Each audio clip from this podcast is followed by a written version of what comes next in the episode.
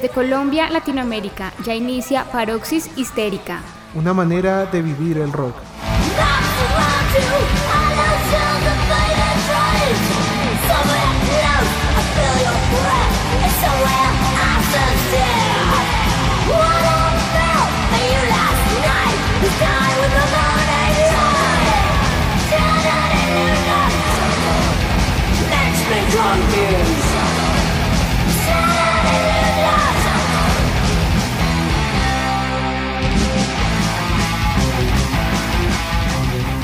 Gran y queridísima familia histérica, nuevamente estamos acá con ustedes esperando que se encuentren bien y que vayan ya cerrando el año con toda la energía y la posibilidad ojalá de descansar de todas las actividades y responsabilidades que por supuesto tuvieron durante todo el año. Estamos acá para compartirles un nuevo episodio de Paroxis Histérica dedicado esta vez a las mujeres artistas que han sido compositoras e intérpretes en bandas sonoras o canciones incidentales de grandes películas de la historia del cine. Este episodio me gusta mucho porque reúne varias mujeres talentosas y me gusta también porque trae además recuerdos de estas grandiosas películas que hoy abordaremos. Pero bueno, Karen, cuéntanos cómo estás y con qué vamos a abrir este episodio. Hola Jorge, muchas gracias por tu saludo. Estoy muy bien y muy emocionada con este especial porque me encanta resaltar el trabajo que han hecho las compositoras y las artistas. Este es un episodio de contrastes, sin duda alguna, porque mientras investigamos nos dimos cuenta que las mujeres latinoamericanas y su talento no está presente en esta increíble tarea de realizar bandas sonoras. Pero como les decía, es un contraste porque nos encontramos con dos mujeres trans, de las cuales por supuesto les vamos a contar en este episodio. Así es Karen, es para nosotros grato encontrar a dos mujeres trans en esta tarea, que muchas veces no es reconocida. Solemos admirar mucho las bandas sonoras de las películas, la música incidental, esas grandes canciones de rock en medio de las películas, pero pocas veces nos detenemos a pensar qué mujeres están detrás de la música de una película. Así es, porque los espacios de la composición musical no son paritarios, ni han sido propicios para las mujeres, pero de esto vamos a hablar más adelante y de otras reflexiones sobre la equidad de géneros. Empezamos ya con la conocidísima pieza de la película La Naranja Mecánica de Stanley Kubrick, que estuvo a cargo de los sintetizadores de Wendy Carlos, y les traemos para que rememoren ese momento en que vieron esta película y si no la han visto puedan disfrutarla.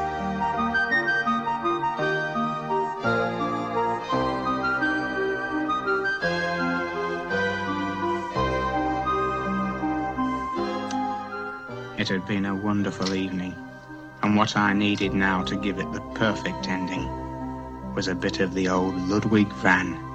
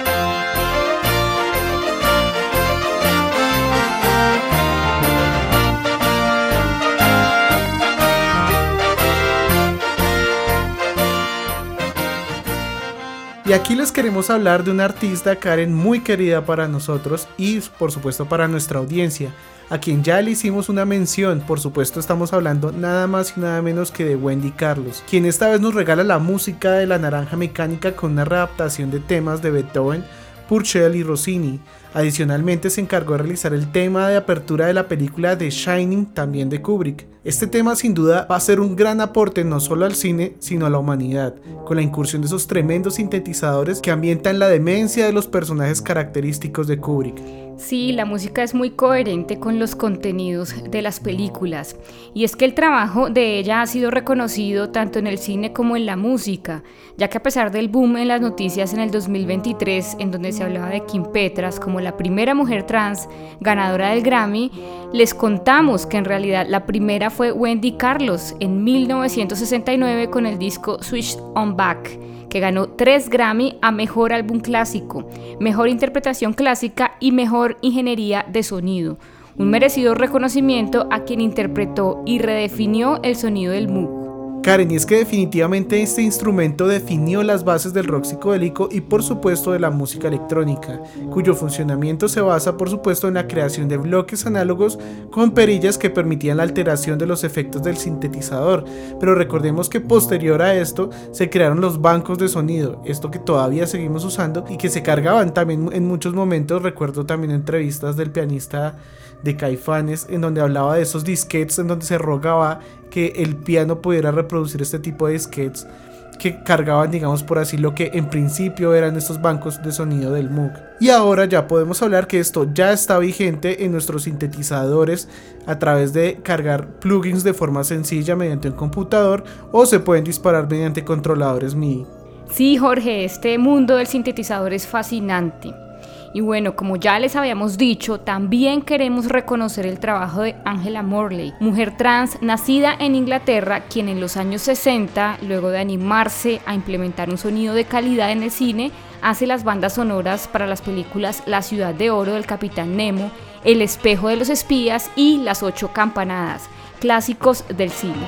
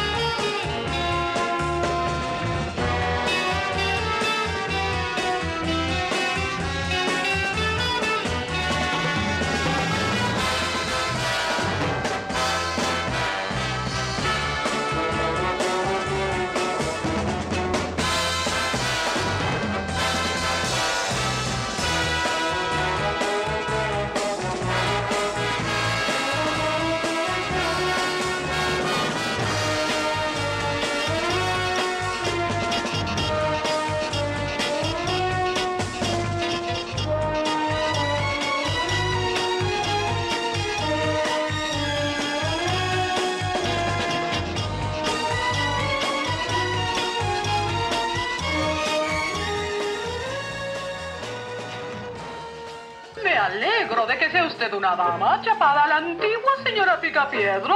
Oh, y yo también. La mayoría de las jóvenes cavernícolas de hoy quieren carrera. No son felices estando en el hogar y atendiendo la casa. Bueno, yo sí. Además, a Pedro no le gustaría de ningún otro modo, ¿verdad, amor mío? No, no me gustan esas esposas intelectualoides.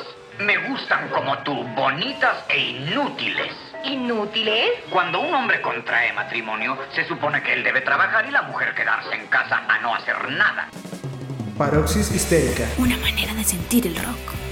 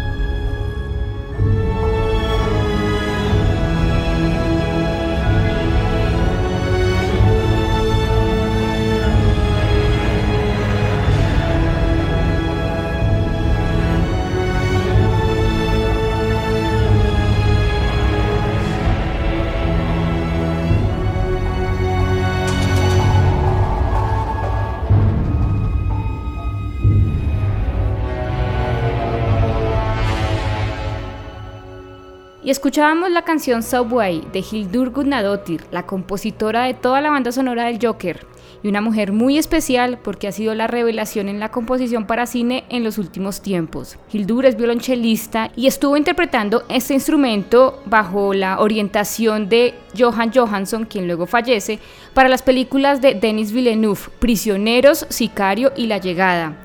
Luego Johansson fallece y en cierto modo ella continúa no solo con la secuela de la película Sicario, con El Día del Soldado, sino que también hace después Joker, una banda sonora impresionante, ¿no, Jorge? Y tenemos algunos datos importantes para contarles porque encontramos que Lamberto del Álamo, etnomusicólogo y periodista del portal web de moviescores.com, hizo una espectacular entrega de cinco artículos titulados Heroínas, mujeres compositoras de bandas sonoras. Un artículo muy completo que les recomendamos y en el que nos dice que, de acuerdo con un estudio del 2018 de la Universidad del sur de California reveló que entre los más de 1.200 compositores contratados para las aproximadamente 1.000 películas más taquilleras estrenadas entre 2007 y 2017, tan solo figuran los nombres de 16 mujeres en sus títulos de crédito. También dice que el Center for the Study of Women in Television and Film afirma que la presencia de las mujeres compositoras en las 250 películas más taquilleras del año 2018 era solamente del 6%. Y en lo que respecta a los galardones, se tiene que desde finales de la década de 1930 y hasta el momento actual, tan solo tres mujeres han sido premiadas en la categoría de mejor banda sonora. Las dos primeras son británicas, Rachel Portman por Emma de 1996 y Annie Dudley de Full Monthly de 1997 y finalmente hablamos de la tercera mujer, la islandesa Hildur Gonadottir por la película Joker del año 2020. Claro, y es que esta brecha de género responde precisamente a que las mujeres deben enfrentar más barreras culturales para poder acceder a la formación musical y estos espacios de formación precisamente están muy masculinizados, por lo que es muy difícil intentar ingresar y luego hacerse campo en una industria que puede ser muy hostil para las mujeres, con barreras que no enfrentan los hombres. Ahora, si logran formarse y luego acceder a los empleos, pueden atravesar también sesgos en la contratación, que impiden que muchas sean contratadas en espacios importantes porque no se da crédito de su talento y de su disciplina. En suma, es muy difícil que una mujer logre profesionalizarse en la producción y composición musical y hace falta, por supuesto, que más mujeres entren a estos espacios, porque se está perdiendo un talento importantísimo. Y necesitamos ser conscientes de esta brecha de género para también como audiencia empezar a buscar a las mujeres compositoras y escucharlas. Yo quisiera que hiciéramos un análisis georreferenciado de dónde están las mujeres compositoras de estas bandas sonoras y cuáles son los países que siguen haciendo falta en este mapa, porque allí tendremos conclusiones muy interesantes. En el 2009, Matilde Olarte Martínez, catedrática de música de la Facultad de Geografía e Historia de la Universidad de Salamanca, publicó un artículo llamado Música de cine compuesta por mujeres, la utopía del universo femenino. En ese trabajo que cumple ya casi 15 años, ella hace un listado de las 58 compositoras de música incidental de cine y televisión que están registradas y cobran derechos de autor. Se trata de una lista en la que figuran compositoras de todo el mundo y que incluye las que a juicio de la autora son más reconocidas por el gran público. Sí, lo interesante de este artículo que nos presentas, Jorge, de Matilde Olarte, es que las compositoras efectivamente se concentran en los países de Estados Unidos y Europa, y en Europa específicamente en Inglaterra, Alemania, Francia e Italia, principalmente, con algunos pocos datos en Islandia y Nueva Zelanda, pero no hay registro de mujeres asiáticas, latinoamericanas, africanas o de Europa del Este, por lo que podemos concluir, lo que era un poco de esperarse, que estamos frente a un asunto en donde es el norte global el que concentra ese poco número de compositoras de música para cine y esto obviamente puede responder también a que allí son donde se encuentran los espacios formativos de más alta calidad de este tipo de formación, que como sabemos responden a una lógica de saber eurocéntrico y occidental, ¿no Jorge? Claro, y además el periodista del Álamo afirma en su artículo de The Movies Score que ninguna de estas mujeres, excepto Anne Rownell, alcanzó la gloria o ha podido disfrutar del reconocimiento, por supuesto, de su trabajo. Ninguna de las pioneras experimentó que es tener un trabajo seguro y bien remunerado en el departamento musical de algunos de los grandes estudios de Hollywood lo cual significa la oportunidad de escribir partituras para las colosales superproducciones de esa época. Entonces esto es como una cadena de inequidades, pues si hay barreras para que las mujeres accedan a estos campos profesionales tan altamente masculinizados, las pocas que llegan también se van a enfrentar a situaciones de brechas salariales y pocas posibilidades de promoción o estabilidad laboral pues en la mayoría de los casos deben demostrar, entre comillas, que están allí por sus capacidades y es probable que tengan que esforzarse incluso el doble para que sean tenidas en cuenta.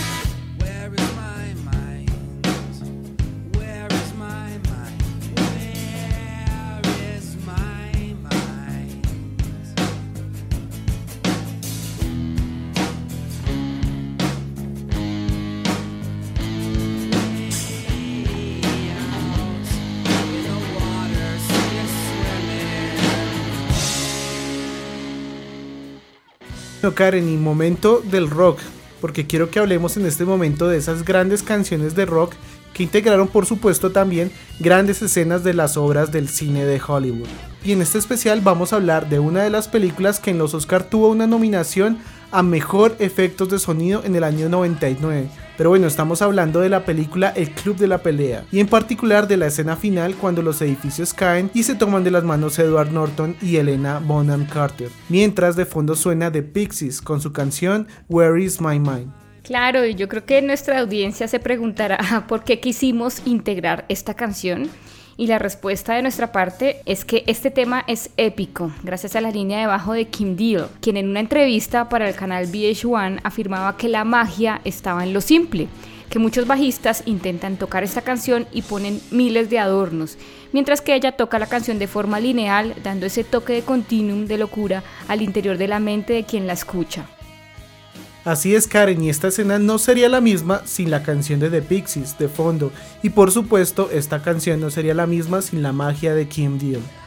A propósito de esto les contamos que desde el pop experimental y el rock también han surgido mujeres artistas que han compuesto obras para cine. Tenemos el caso de la joven promesa de la música Mika Levy, quien con 33 años ya cuenta en su producción con la banda sonora de las películas Under the Skin, Jackie y esa fuerte y densa producción titulada Monos de Alejandro Landés.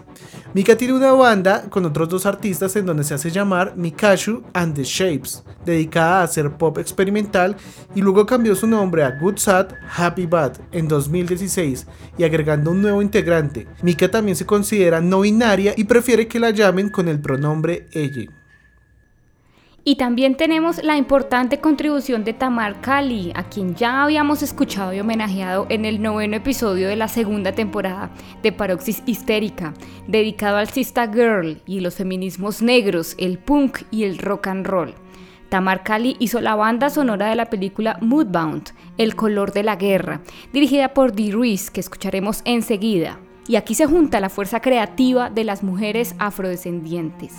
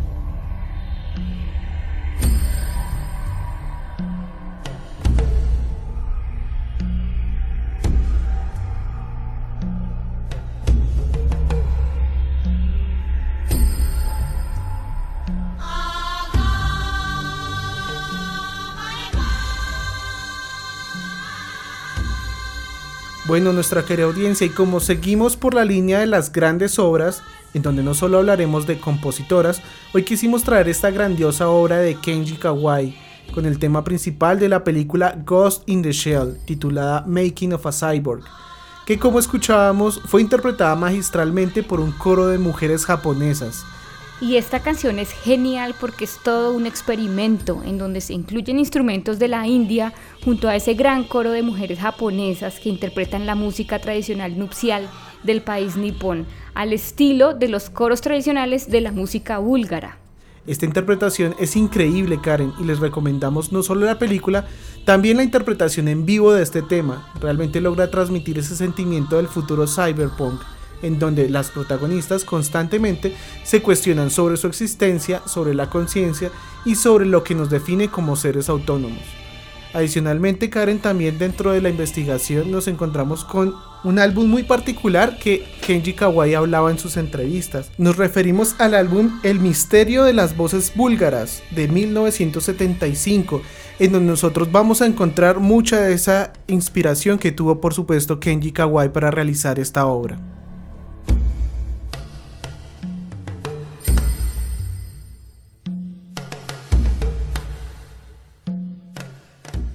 Junto a esta grandiosa banda sonora de Ghost in the Shell, les queremos hablar ahora de Jocelyn Puck, otra mujer inglesa que estudió viola en Londres. Jocelyn es nada más y nada menos que la compositora de la banda sonora de Ojos Bien Cerrados, otro filme de Stanley Kubrick. Y también creó la banda sonora de Pandillas de Nueva York de Martin Scorsese y de Habitaciones Roma de Julio Medem, dentro de otras producciones muy importantes. Jocelyn ha ganado varios premios y muchas nominaciones, entre los que se cuentan los Globo de Oro y los premios BAFTA. Bueno, y no podemos dejar de mencionar a la grandiosa Germaine Taillefer, quien en el siglo XIX fue la única mujer del grupo Les Six que dejó partituras para cortos, documentales y cinco largometrajes franceses, que terminó su vida dando clases de piano, aún sin el merecido reconocimiento por su contribución al séptimo arte. Anne Ronell de Estados Unidos también, que contó con la formación en jazz y música clásica y pudo trabajar para Walt Disney y en Broadway y fue la primera mujer compositora nominada al Oscar en 1945. Y finalmente Angela Morley, compositora, directora y arreglista británica que se trasladó a Estados Unidos, conocida por series como Dinastía y Dallas, y obtuvo varios premios Emmy.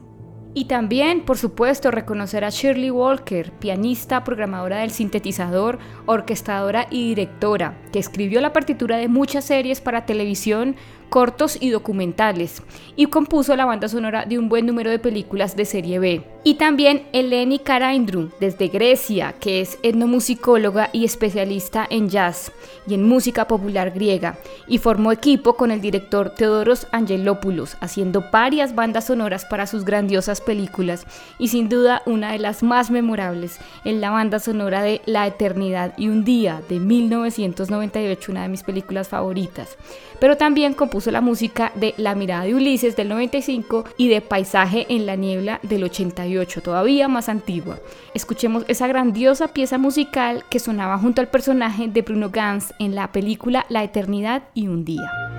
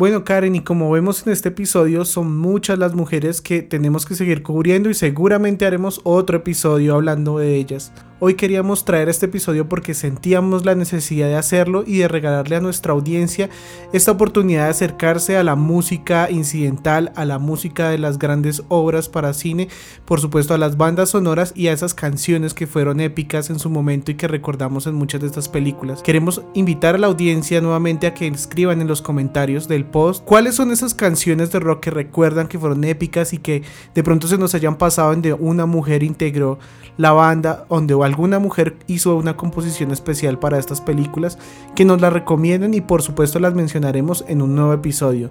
Karen, y bueno, ¿cómo te sientes al cerrar este episodio de hoy? Muy bien, Jorge, gracias. Yo quisiera que hiciéramos también una parte posterior en donde hablemos del cine independiente, el cine que no es comercial y quién está detrás de las bandas sonoras, de la música incidental y de todo este ejercicio de composición que sabemos es valiosísimo para que una película tome mucha fuerza y sea contundente en su mensaje.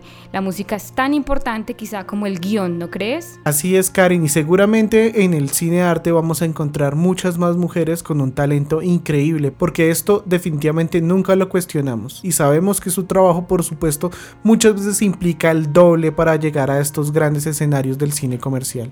A todos nuestros oyentes, recuerden seguirnos en nuestro Instagram y en nuestra página web paroxishistérica.com. Nos vemos más adelante con otro nuevo episodio. Hasta pronto.